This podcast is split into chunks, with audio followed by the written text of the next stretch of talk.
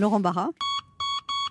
Ah, Laurent Barat, qu'est-ce que c'est que ce bip? C'est mon électrocardiogramme, j'ai le cœur brisé. Oh. Oh. Eh oui. Oh. Alors Laurent Barat, j'imagine donc vous êtes très déçu par rapport à l'élimination des Bleus ah, hier oui. soir. Oh, pas tant que ça, Anne Romanoff. Vous savez, j'ai... J'ai mûri, j'ai changé, je suis plus ce supporter de foot excité que j'étais à vingt ans. Mais enfin, pourquoi il n'a pas fait rentrer Olivier Giroud avant? Je veux bien qu'il soit maladroit, mais lui, il a réussi son pénalty. Et ce Clément Lenglet, là, qui c'est ce Clément Lenglet? Je sais pas. Non, mais ça, la prochaine fois, appelez-moi si vous avez besoin de défenseurs. Bref, c'est la loi du sport, il faut savoir s'incliner. Qu'est-ce que vous voulez que je vous dise? Hier soir, les plus forts n'étaient pas Benzema, Griezmann, Mbappé, les so la soi-disant meilleure attaque du monde, mais c'était Freuler, Widmer, Zuber, les meilleurs euh, milieux de terrain suisses du moment. Hein. Vous, vous me demandez si j'ai été déçu par l'élimination des Bleus. Eh bien, bien sûr, mais plutôt que de parler de déception, je préfère parler d'acceptation. Oh là oh là, là. Et oh j'accepte ce que m'offre... Ouais, ouais, ouais. Ça pourrait faire un très bon nom. J'accepte ce que m'offre la vie et, et cette belle dernière semaine de juin qui a seulement quelques heures d'écart euh, m'enlève mon boulot et mon euro. Comment, mais comment me plaindre quand, quand je sais que d'autres vont réellement subir de plein fouet euh, les conséquences de cette élimination. Hein. Je pense bien évidemment à Emmanuel Macron. Ah, quand ça ne veut pas, ça ne veut pas. Une équipe de France championne du monde et championne d'Europe, eh bien, c'est la réélection assurée. Souvenez-vous qu'en mille neuf cent quatre-vingt-dix-huit, après la victoire des Bleus de Zizou, Chirac, c'était Gandhi. Hein, alors inutile de vous dire que l'euro pour Macron, c'était sa dernière cartouche, celle avec laquelle il aurait envoyé le challenger Xavier Bertrand valdinguer euh, dans les cordes.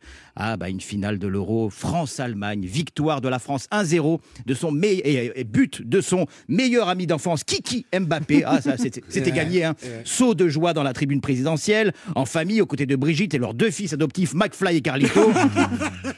Tout ça sous le regard effondré d'Angela Merkel. Ah, scheiße, je suis écouté.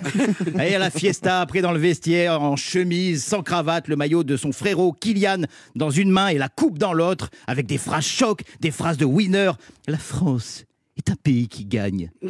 Ça n'a jamais été facile pour elle euh, dans son histoire, mais à l'image de son sélectionneur, Didier Deschamps, elle a vacillé, mais n'a jamais rompu. Bravo, Dédé. Et l'autre, il aurait répondu « Oh, merci, monsieur le président. Bah, le groupe vit bien. On a pris les matchs les uns après les autres. Et comme je le dis quasiment jamais à Olivier Giroud, maintenant, c'est à toi de jouer, Emmanuel. » Et bim, et bim, tout le monde se serait rué sur les champs pour voir le bus des joueurs défiler, mais cette fois conduit par Jean Castex. « La coupe à la maison. Allez, les Bleus, allez !»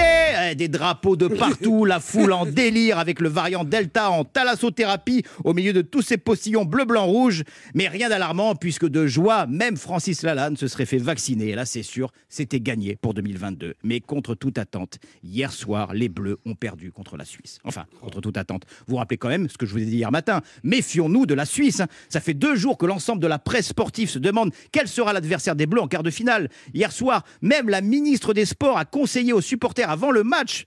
conseiller aux supporters des Bleus de se rendre à Saint-Pétersbourg pour le quart de finale, bien masqué pour pas euh, se contaminer. Enfin, non, mais à chaque époque, il y a un drame dans le sport français. Ouais, mais c'est fou, mais, mais, mais les copains, il fallait jouer la Suisse avant. Une magnifique équipe de Suisse que nous avons menée trois à un, oublions, en, en, euh, oublions entre deux pas de danse de Paul Pogba, après son superbe but, ce mot tellement important dans le sport et dans la vie en général, l'humilité. Et c'est pour ça que j'aime Olivier Giroud.